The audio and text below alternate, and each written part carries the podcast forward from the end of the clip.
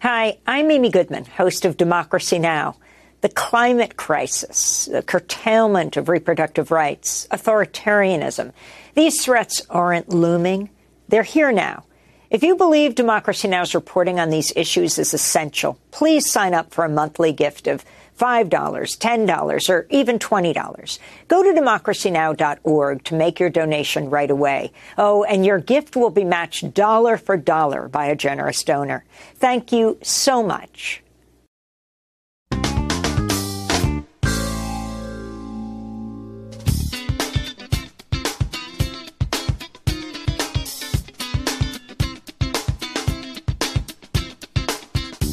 From New York, this is Democracy Now! Joe Biden doesn't belong on a picket line. He belongs on the unemployment line. And you know who else is missing in action? Donald Trump is missing in action. He should be on this stage tonight. He owes it to you to defend his record. Missing in action, Donald Trump faces criticism from his Republican rivals after he skips the second presidential primary debate. We'll air excerpts of the debate and speak to former presidential candidate Ralph Nader about Trump and the twenty twenty-four race. One thing about Trump's being a serial law violator uh, is that he does it day after day. Uh, he does it overtly. He does it brazenly.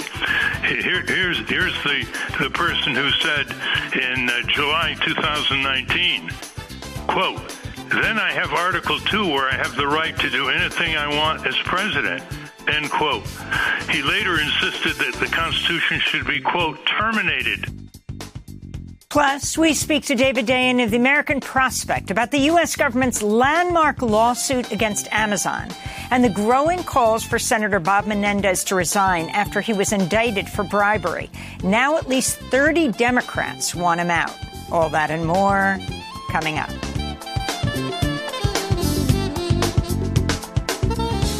Welcome to Democracy Now!, democracy now dot org, The War and Peace Report. I'm Amy Goodman.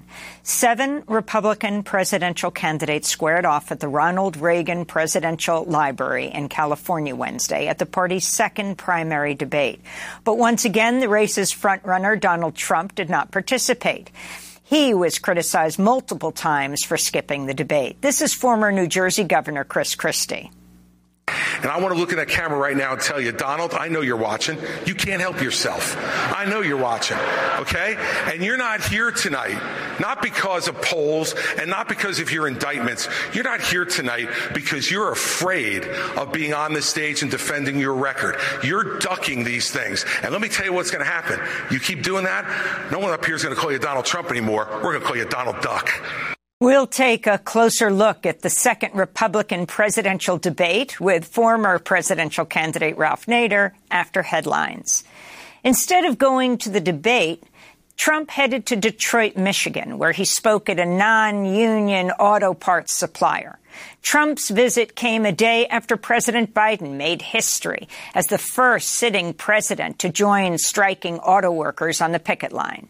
During a rally Wednesday, Trump called for unions to support him in twenty twenty-four. Do me a favor. Just get your union guys, your leaders, to endorse me. Okay? And I'll take care of the rest. Very deliberate. U A W President Shawn Fain refused to meet with Trump during his trip to Detroit. Fain said, quote, "I see no point in meeting with him because I don't think the man has any bit of care about what our workers stand for, what the working class stands for. He serves a billionaire class, and that's what's wrong with this country," Fain said. In Las Vegas, unionized hospitality workers overwhelmingly voted to authorize a citywide strike against hotels and casinos. Amidst record industry profits in recent years, hospitality workers are demanding wage increases, on-the-job safety protections, more humane workloads, increased job security and training on new technology, as well as protections if technology displaces workers. The U S government appears to be barreling toward another shutdown as House Speaker Kevin McCarthy's refusing to bring a Senate stopgap bill to the floor for a vote and doesn't have enough support to pass his own short-term House measure. Many Republicans oppose the short-term Senate bill, in part because it contains aid for Ukraine and disaster relief. McCarthy remains beholden to the far-right faction of his caucus, which is pushing for steep cuts to social spending that would hit a essential food programs, education and housing. Missouri Democratic Congressmember Cori Bush said, quote, MAGA math is cutting food assistance for millions of children and families while simultaneously increasing tax cuts for billionaires. Once again, Republicans' greed is taking the food out of hungry children's mouths. Shameful, she said. House Speaker McCarthy had previously agreed to current spending levels as part of the debt ceiling deal. Meanwhile, government workers are bracing to again lose their paychecks. This is Everett Kelly, head of the union representing federal workers. It's a detriment to our economy, it's a detriment to our communities and to the workforce. And we need to be stable, we need to be able to know that we got a job and that we're able to provide for our families. The government will shut down midnight on Saturday if no deal is reached. Meanwhile, far-right Republican Marjorie Taylor Greene passed an amendment to the defense bill to reduce U S. Defense Secretary Lloyd Austin's salary to one dollar. The president of the self-declared Republic of Nagorno-Karabakh says the government of the contested region will dissolve itself by January first. The announcement comes just days after Azerbaijan carried out a military blitz to seize the territory, which is mostly made up of ethnic Armenians. Over fifty thousand people in Nagorno-Karabakh have fled to Armenia in recent days. That's more than half the region's population. On Wednesday, Azerbaijan arrested the former head of the Nagorno-Karabakh government as he was trying to cross into Armenia. Burkina Faso's military leaders say the country's security and intelligence services thwarted a coup attempt by rogue officers. Burkina Faso is currently ruled by interim president Ibrahim Traoré, an army captain who himself seized power a year ago following a military coup. The junta vowed to hold democratic elections by July next year. Earlier this week, hundreds of people took to the streets in the capital to show their support for the military leadership. A U S soldier who crossed into North Korea in July has arrived back in the United States after being expelled by Pyongyang. U S. Army Private Travis King had been held for two months after crossing the D M Z. North Korean authorities had said King, who is black, had, quote, harbored ill feeling against inhuman maltreatment and racial discrimination within the U S. Army and was disillusioned about the unequal U S society, unquote. The White House thanked the Swedish embassy in Pyongyang and the Chinese government for their role in facilitating his release and return home. It's unclear what disciplinary action King may now face by the military. Meanwhile, North Korea's parliament voted to enshrine its nuclear weapons program as part of the North Korean constitution. The United States has admitted Israel into its visa waiver program. It joins forty other countries which enjoy visa-free travel to the U S. The move was quickly met with condemnation from Palestinian rights activists. Author and journalist Ali Abu Nima said it was, quote, rewarding and encouraging Jewish supremacist apartheid, ethnic cleansing, and racial terror against Palestinians, unquote. Meanwhile, James Zogby, the president of the Arab American Institute, said in a statement, quote, by prioritizing a political perk to a foreign country over the equal rights and safety of American citizens, the Biden administration's agreed to continue blatant discrimination against Arab Americans, including Palestinian Americans and others who advocate for Palestinian human rights, Zogby said. In Ethiopia, local researchers say they verified over thirteen hundred hunger deaths in the war-torn northern Tigray region since the November ceasefire was enacted. A major contributing factor is the suspension of food aid by the U S and the U N after they said food supplies were being seized by military units. The Ethiopian government has faced accusations of weaponizing humanitarian aid. Canadian Prime Minister Justin Trudeau has formally apologized after he and the House of Commons gave a standing ovation to a Canadian-Ukrainian veteran who fought in a Nazi S S unit during World War Two. ninety-eight-year-old Yaroslav Hunka was honored on Friday during a visit by Ukrainian President Volodymyr Zelensky, who also applauded him. He'd been invited by the Speaker of the House of Commons, Anthony Rota, who had since resigned from his post. Trudeau spoke Wednesday. The Speaker was solely responsible for the invitation and recognition of this man and has wholly accepted that responsibility and stepped down. This was a mistake that has deeply embarrassed Parliament and Canada. All of us who were in this House on Friday regret deeply having stood and clapped, even though we did so unaware of the context. Prime Minister Trudeau made the apology after Canada's Conservative leader, Pierre Poilievre, described the event honoring the former Nazi soldier as the biggest single diplomatic embarrassment in Canada's history. In the Netherlands, a massive climate protest is now in its twentieth day as activists blockade the A twelve, a major highway. Over six thousand people have been arrested since the action started. Activists are demanding the Dutch government end its over forty billion dollars in annual subsidies for fossil fuel companies. Demonstrators say police are using increasingly violent tactics to quell their movement. Extinction Rebellion Netherlands is taking authorities to court in a bid to ban the use of water cannons against peaceful protesters. Meanwhile, in the U K, climate activists have slammed its government after it gave the green light to develop its largest untapped oil field in the North Sea, just off the northwest coast of the Shetland Islands. The Rosebank project will be operated by Norwegian company Equinor and British firm Ithaca Energy. This is climate lawyer and director of the group Uplift, Tessa Khan. If we're going to stay within a safe climate, which is that internationally agreed goal of one point five degrees of temperature rise, there is no room for new oil and gas fields. Existing oil and gas reserves and fossil fuel infrastructure are enough to take us past that critical threshold. So we simply can't afford to add more oil and gas to that existing pile. In Strasbourg, France, a historic hearing unfolded Wednesday at the European Court of Human Rights as six young people from Portugal challenged thirty-three European governments over their failure to combat the climate crisis, which they argue is a violation of their human rights. This is one of the lawyers for the Portuguese youth who brought the lawsuit.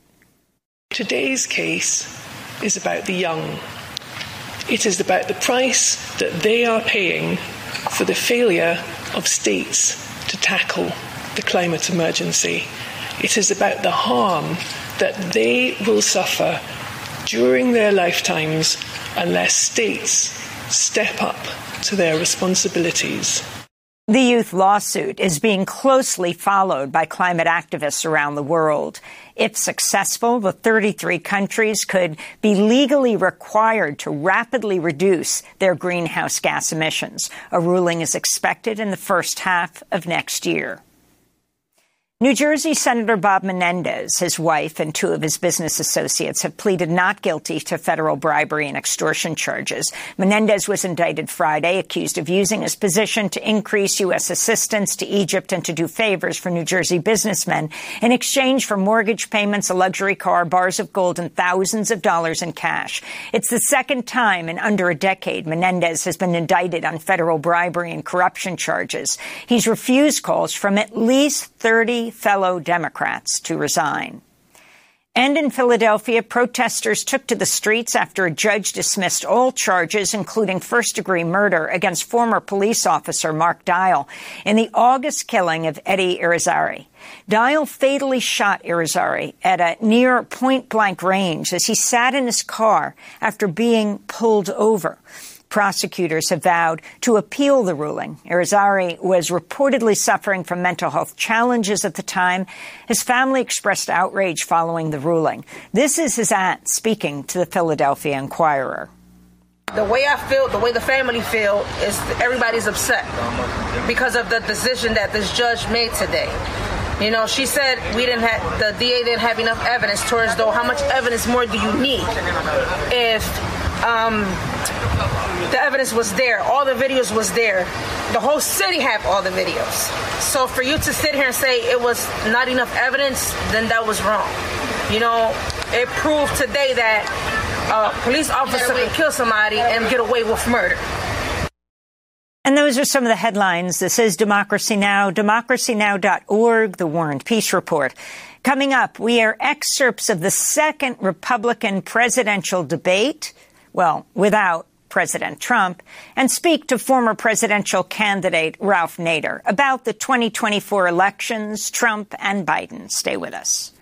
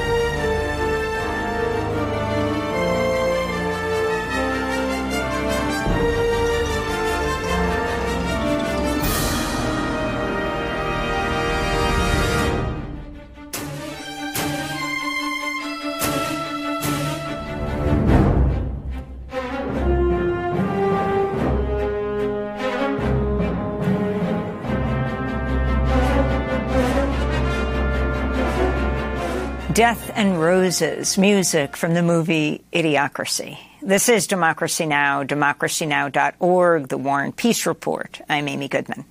We begin today's show with the second Republican presidential primary debate of the twenty twenty-four race. Seven contenders faced off Wednesday night at the Ronald Reagan Presidential Library in Simi Valley, California. As with the first debate, the Republican frontrunner, former President Donald Trump, did not attend. He met with workers at a non-union auto parts factory in the battleground state of Michigan, where he attacked President Biden's support for electric cars, one day after Biden's visit to Detroit, when he became the first sitting president in U S history to stand with uh, auto workers on the picket line.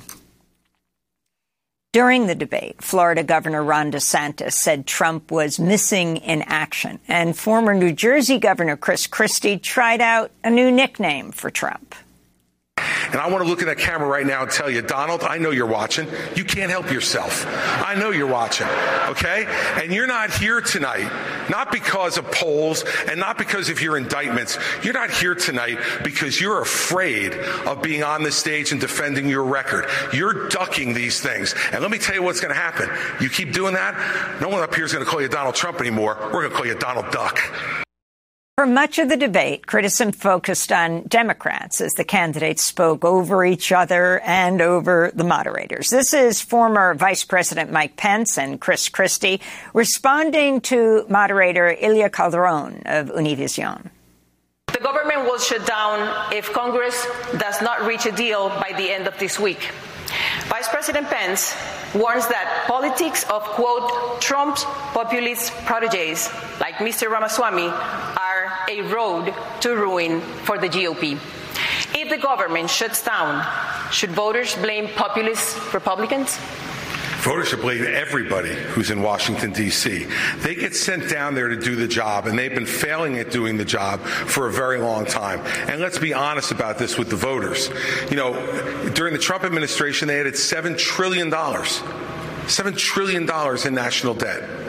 And now the Biden administration has put another five trillion dollars on and counting. They have failed, and they're in the spot they're in now because none of them are willing to tell the truth. None of them are willing to take on the difficult issues. They just want to keep kicking the can down the road. And the inflation that Nikki spoke about is absolutely right, and it's caused by government spending. And that's why people all across this country are suffering tonight. And yet we don't get any answers because Joe Biden hides in his basement and won't answer as to why he's raising the debt the way he's done. And Donald Trump hides behind the walls of his golf clubs and won't show up here to answer questions like all the rest of us are up here to answer. He put seven trillion dollars on the debt. He should be in this room to answer those questions for the people you talk about who are suffering. And if the government and if the government closes, and if the government closes, it's the blame. It is to the blame of everyone in Washington, D C who has failed to do their job and just plays to the grandstand. Governor DeSantis, you haven't spoken. Please. The people in Washington are shutting down the American dream with their reckless behavior. They borrowed, they printed, they spent, and now you're paying more for everything. They are the reason for that. They have shut down our national sovereignty by allowing our border to be wide open. So please spare me uh, the crocodile tears for these people. They need to change what's going on. And where's Joe Biden? He's completely missing in action from leadership. And you know who else is missing in action? Donald Trump is missing in action. He should be on this stage tonight. He owes it to you to defend his record, where they added seven point eight trillion dollars to the debt. That set the stage for the inflation that we have now. I can tell you this, as governor of Florida, we cut taxes, we ran surpluses, we've paid down over twenty-five percent of our state debt, and I vetoed wasteful spending when it came to my desk. And as your president, when they send me a bloating spending bill that's going to cause your prices to go up, I'm going to take out this veto pen and I'm going to send it right back to them. That was Republican Florida Governor Ron DeSantis. DeSantis. The economy is one of the debate's main topics.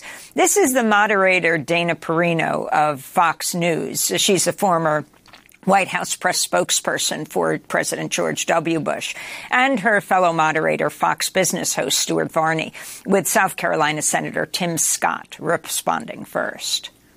Americans want to believe a leader who says, "You can follow me. I've got you. Don't worry."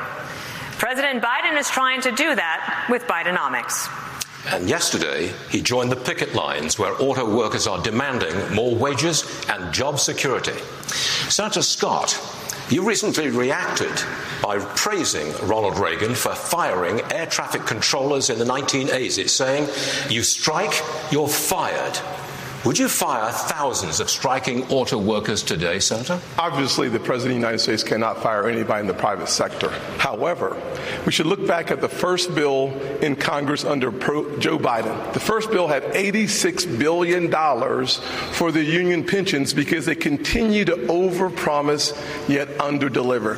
One of the challenges that we have in the current negotiations is that they want four-day French work weeks, but more money. They want more benefits, working fewer hours. That is simply not going to stand. I sat in a finance committee hearing when a widow came before the committee who was promised pensions from, from the unions, four thousand dollars a month. Unfortunately, it had been cut to one thousand dollars a month.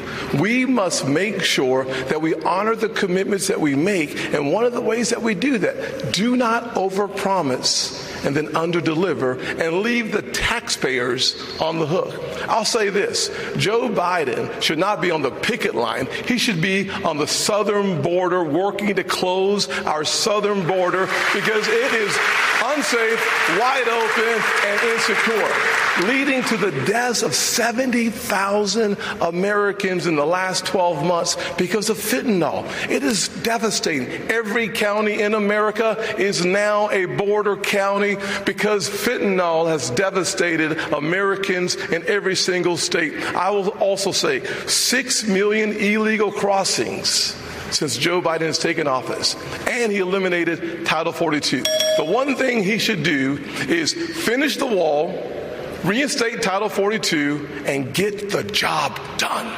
Well, I can promise you that we are going to have a lot of questions on the border and immigration, but in the meantime, we do want to talk about the economy and jobs, and especially want to talk about this strike for just a moment more. Together, the C E Os of General Motors, Ford, and Stellantis make three hundred thirty-six times the number of rank and the uh, member, number of rank and file workers. That's just part of a, walk, a wider income inequality trend in the country. The richest one percent now controls one-fifth of all income. Vice President Pence, last week you said you side with American workers, but you also support how these companies operate. Which is it? Well, thank you for the question. I want to thank uh, Univision and Fox Business for assembling such a wonderful forum. Look, I do disagree with something Tim Scott just said. Joe Biden doesn't belong on a picket line. He belongs on the unemployment line. I mean, look, I'm, I'm from the second leading manufacturing state in the country per capita. I was governor of the state of Indiana. We brought twelve thousand factories back to America during our administration. I, I know something about manufacturing. And I got to tell you, while uh, while the union uh, bosses are talking about class warfare and talking about disparity in wages, I, I have to tell you, I really believe what's driving that is Bidenomics has failed. Wages are not keeping up with inflation. Auto workers and all American workers. Workers are feeling it, and families are struggling in this economy. And Joe Biden's Green New Deal agenda is good for Beijing and bad for Detroit. We ought to repeal the Green New Deal, get rid of the mandates and subsidies that are driving American gasoline, automotive manufacturing into the graveyard. And beyond that, also, uh, as President of the United States, I'll be standing with workers all across America, and I'll be standing for the right to work of every American to join a union or not join a union as they decide. That was Trump's former Vice President Mike Pence. During the debate, uh, New Jersey Governor, former Governor Chris Christie, also criticized President Biden's support for teachers' unions, prompting this exchange with Pence. What we did was institute more charter schools and more Renaissance schools and more public school choice in New Jersey with innovative solutions in cities like Camden, where now we took what was the worst school district in America during my time, and we have now increased that by nearly forty percent in terms of their proficiency. It can be done when you give people choice. But let's tell the truth to everybody about what this is. This public school system is no longer run by the public. Public. It is run by the teachers' unions in this country. Randy Weingarten and her crew are absolutely strangling. They are taking the worst of their members and defending them rather than advocating for our kids. And when you have the President of the United States sleeping with a member of the teachers union, there is no chance that you could take the stranglehold away from the teachers union every day. They have an advocate inside the White House every day for the worst of their teachers, not for the, our students to be the best they can be.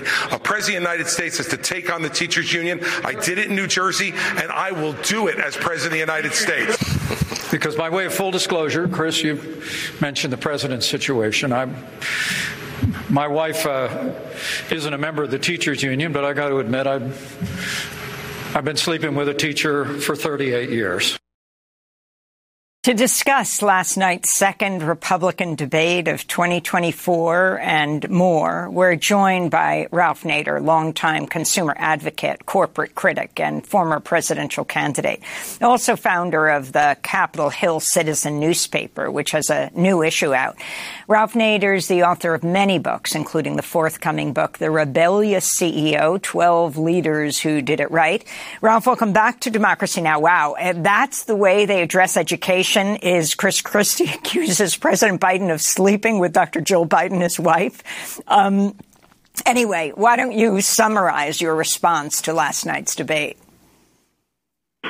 Well, like the first debate, it's pretty embarrassing that this is what they put forward to become president of the most powerful country in the world. We're, we have a political system that does not bring out the best in the American people and doesn't bring out the best in candidates.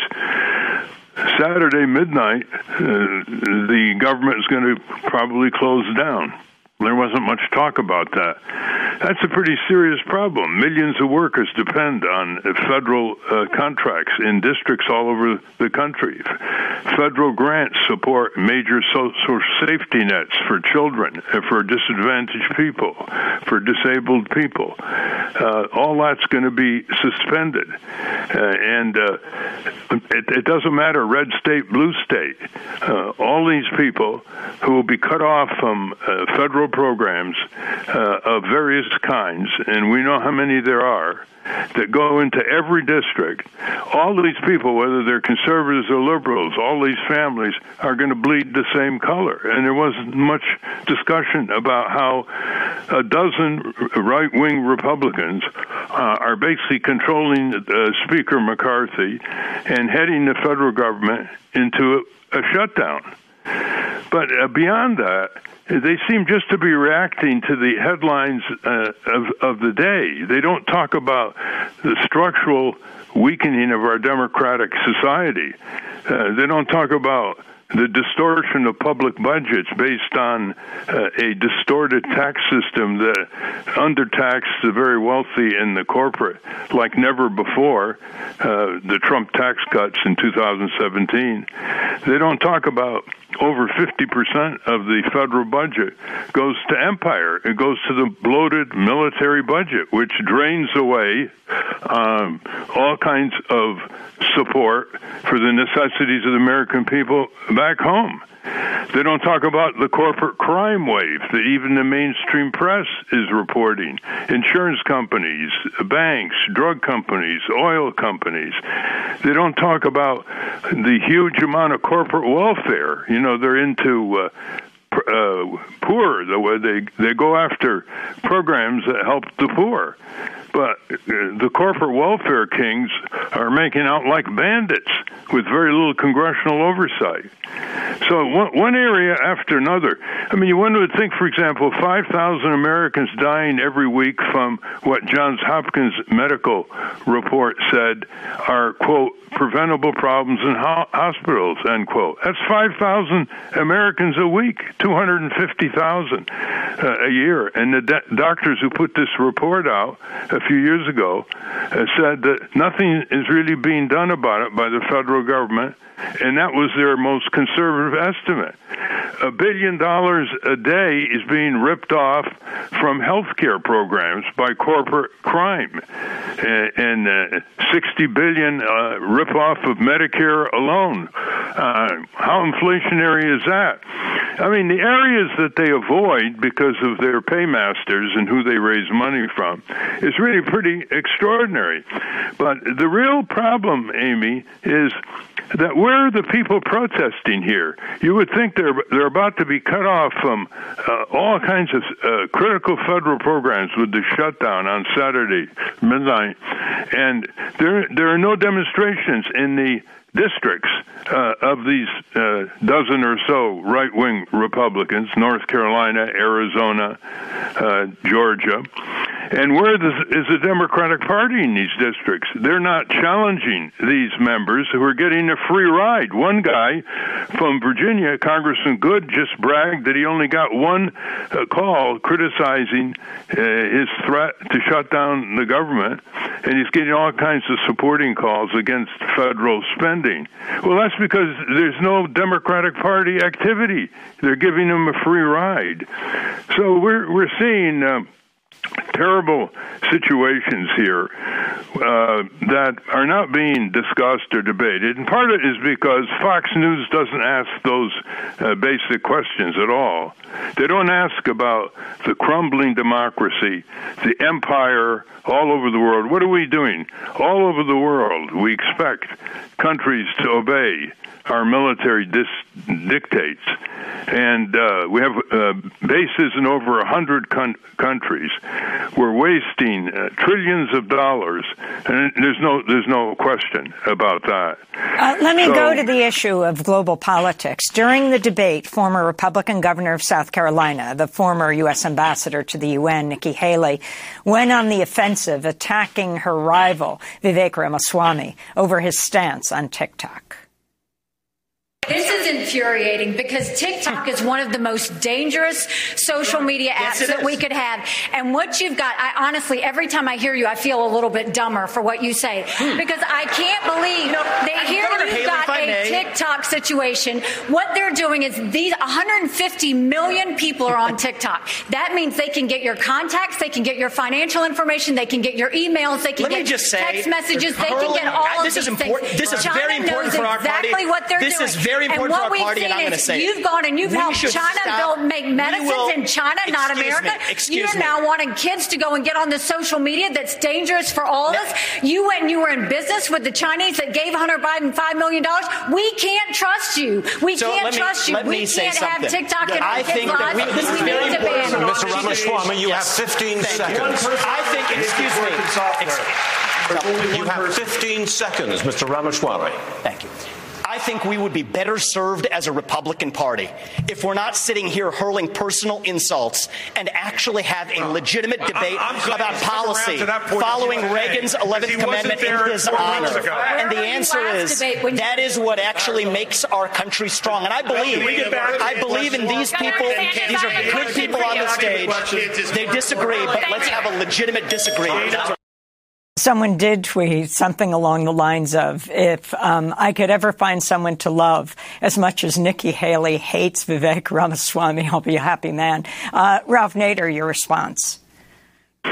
Well, uh, generally, her criticism of social media and what it does to, to kids is uh, is correct. She's picking out TikTok because it's Chinese-owned, but it, it could be Facebook, it could be Instagram, it could be any one of these uh, w- wardens of the Internet gulag that's got our kids hooked uh, through that iPhone five to seven uh, hours a day, separating them from their parents, community, nature, you name it. Uh, but they're now wrangling with each other. They're, they're trying to break out to see who's going to be number two or number three in the polls uh, up against Trump. That's that's what's uh, causing that back and forth. It's really interesting. I mean, you have uh, millions and millions of people who are uh, uh, not making a living wage. They don't even mention that the federal minimum wage is seven dollars and twenty-five cents an hour, frozen since two thousand nine. And uh or even earlier, they don't even mention it. They don't mention occupational health and safety. They don't mention that tens of millions of people are without health insurance or underinsured, and that at least one hundred thousand people, two thousand a week in this country, die because they can't afford health insurance to get diagnosed, diagnosed and treated in time.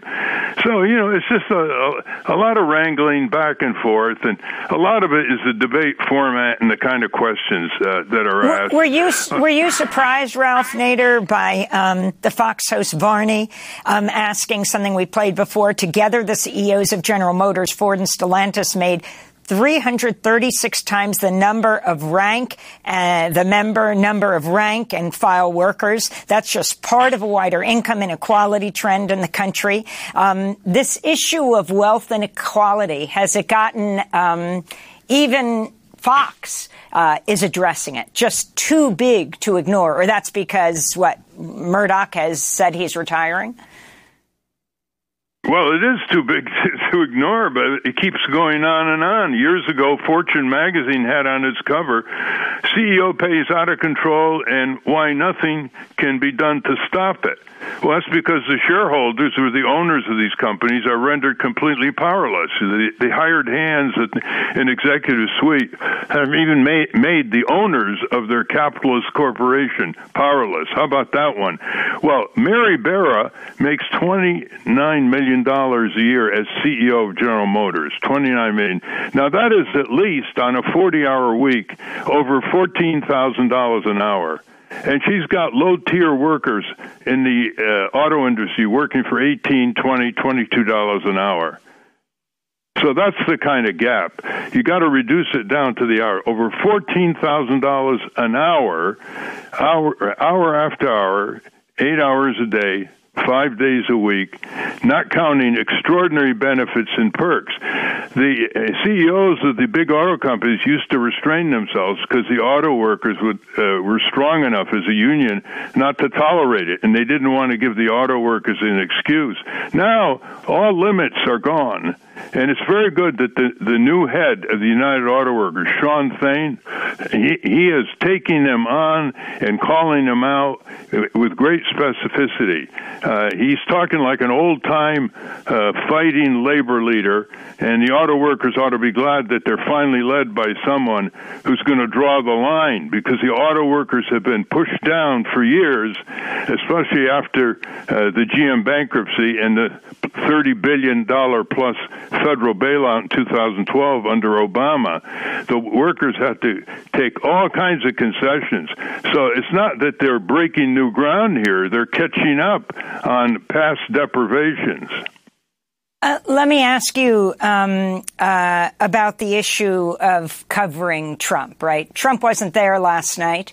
Uh, he was in Detroit speaking to in a non-union hall, uh, speaking um, uh, separately from those in Simi Valley at the Ronald Reagan Library. Um, how do you think the media should be covering Trump right now, moving into the twenty twenty-four elections now with over ninety indictments, ninety charges against him, and however many cases? The most recent um, uh, the most recent judge that came out against him two nights ago could dissolve the Trump Organization. Well, they should cover his criminal activity, his unconstitutional record uh, as president, his serial violation of federal criminal statutes like the Hatch Act, the Anti-Deficiency Act.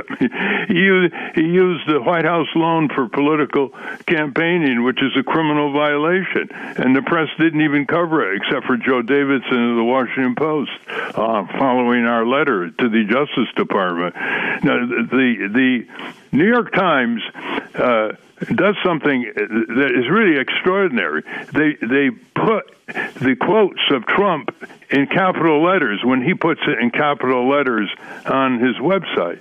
I mean, how how how far do you go in trumpeting Trump? And what they should do is apply newsworthy standards. If he says the same thing every day on the hustings, you don't you don't uh, report that every day. Margaret Sullivan, the media uh, critic uh, recently at the Washington Post, she's retired. She wrote a long essay t- uh, telling the media how not to cover Trump, and they still fall for it because of the ratings. He's got them by the finger.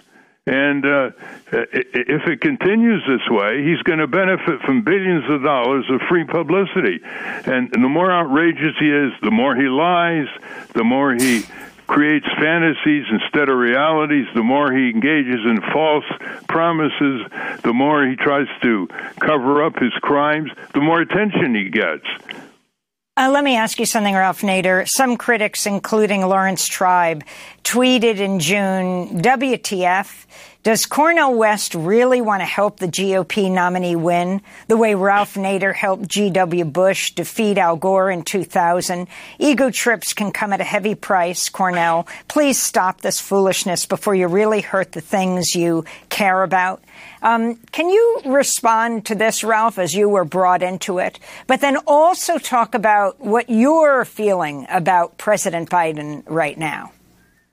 Well, this is a, the worst uh, performance by Larry Tribe. He is a leading constitutional law expert. He should know what the First Amendment is all about. When you run for office, you are running Uh, in, in, in the right of the First Amendment, the right of free speech, a petition, assembly. And he should say, well, I don't like uh, these candidates and I'm opposing them, but I'm not going to oppose their right to run. I mean, he flew down to California, excuse me, he flew down to Florida in two thousand four in a court trying to get me off the ballot, which is basically saying, shut up, do not uh, exercise your right of free speech. This is a constitutional law professor at Harvard Law School, my alma mater. Teresa Amato had to go down and oppose him, and she blocked it, uh, our, our campaign director. So he's got a real tick on, on third parties. He doesn't understand.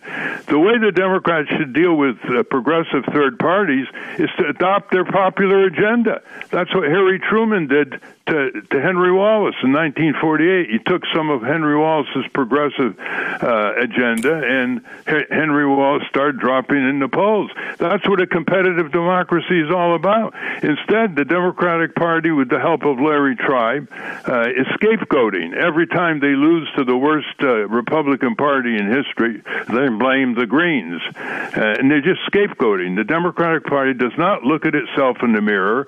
It's very low on introspection and doesn't ask itself why, uh, against the most corrupt, dictatorial, uh, corporate indentured, you name it, Republican Party, that they're not landsliding them.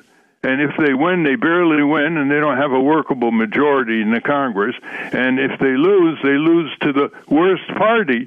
I mean, people like Ted, Teddy Roosevelt and Eisenhower and Senator Robert Taft, they couldn't believe how bad the Republican Party is. And the Democrats are barely competing. We have just uh, thirty seconds, Ralph, but I wanted to get your response. Uh, you were just profiled in the Washington Post. Um, I think the headline was Ralph Nader, wary of Trump, offers to help Joe Biden win. Is that accurate? It's an inaccurate headline, which the reporter has nothing to do with. Uh, what I said was uh, that in a choice between Trumpster fascism or Democratic Party autocracy, I'll take autocracy uh, because it, it allows an opportunity for reversal. Fascism and the violent uh, rhetoric and behavior and voter suppression uh, of the Trumpsters, and they're just getting underway while they let Wall Street do whatever it wants. They deregulate everything, the health and safety and economic protection programs for the American people. They give uh, tax escapes, so big corporations now are making money in the U S and paying virtually no taxes, a whole list of them.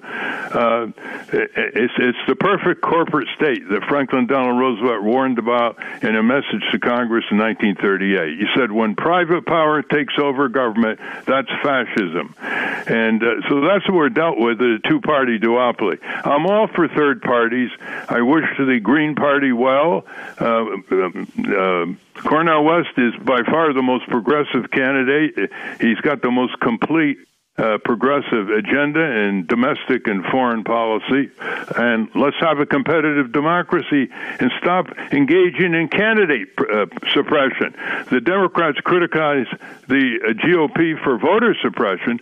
The Democrats are very good about candidate suppression, third-party candidates bumping them off uh, uh, ballots, harassing them, suing them. We got sued a dozen times in a few weeks. Well, Ralph, we're uh, going to have to leave it there today, but of course, Of course, we're going to continue to cover so many of these issues. Ralph Nader, longtime consumer advocate, corporate critic, former presidential candidate four times. He's also the founder of the Capitol Hill Citizen newspaper, which has a new issue out.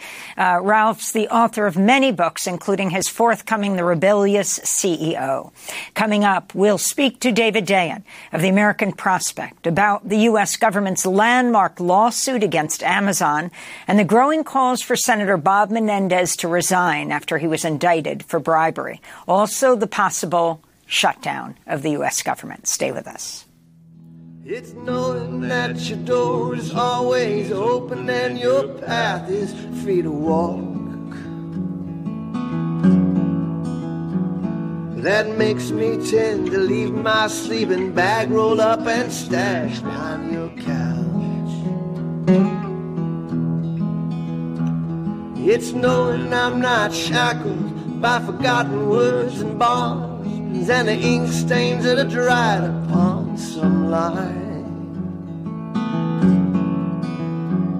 That keeps you on the back roads by the rivers of my memory and keeps you ever gentle on my mind.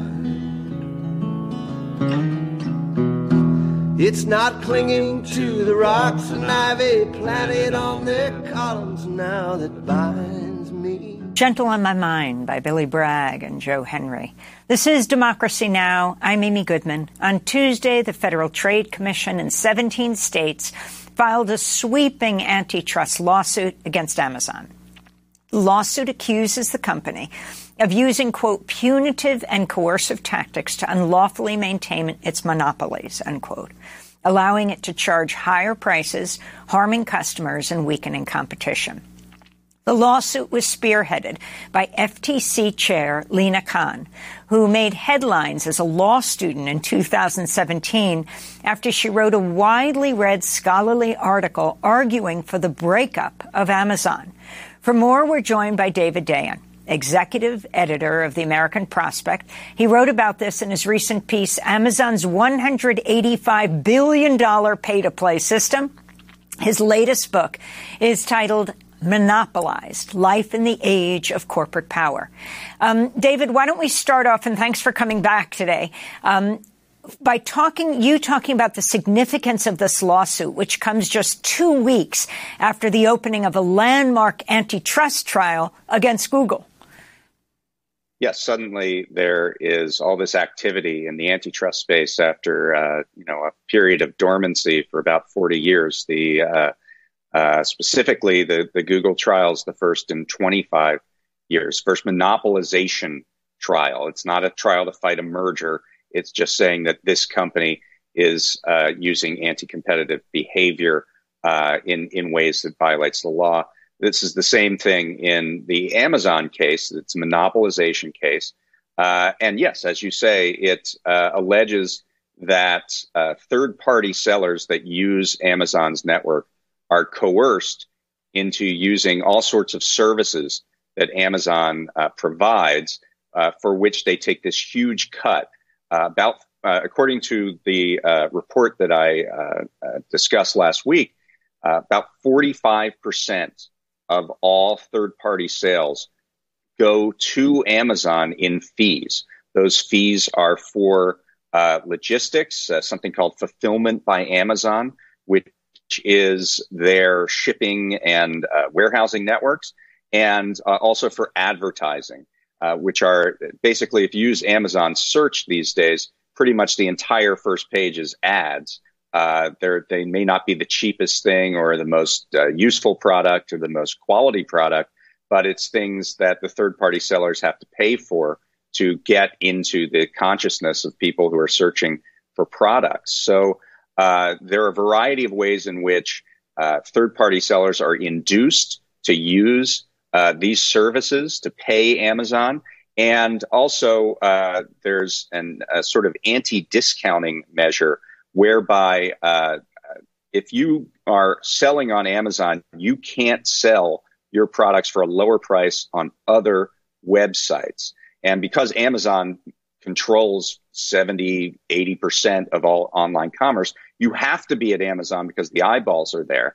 But uh, basically through an algorithm, Amazon crawls the web, sees if you're selling the same product for less elsewhere. And if you are, downvotes you in the search so that you can't essentially be seen by Amazon's customers, and thereby you can't sell anything there. So this uh, arrangement uh, raises prices across the internet hmm. and forces Uh, uh, uh, these sellers to uh, uh, sell for more money. David, I wanted to uh, play F T C chair, that's the Federal Trade Commission chair, Lena Khan, in her own words, speaking on C B S in June about the Biden administration's antitrust efforts. When you have open markets, you want them to be contestable, which means that the existing giants have to be susceptible to competition. There are a whole set of antitrust lawsuits underway right now that allege that these, some of these companies have engaged in anti-competitive tactics that have unfairly blocked competition. So, David Dayan, if you can talk about Lena Khan herself, a lot of corporate Democrats want Biden to take her out. She's the F T C chair. Yeah, uh, she, as you mentioned, wrote this uh, very celebrated law review article uh, about Amazon itself. Of course, the company has said that uh, she is now biased because she believes in in, in enforcing the law as it's written.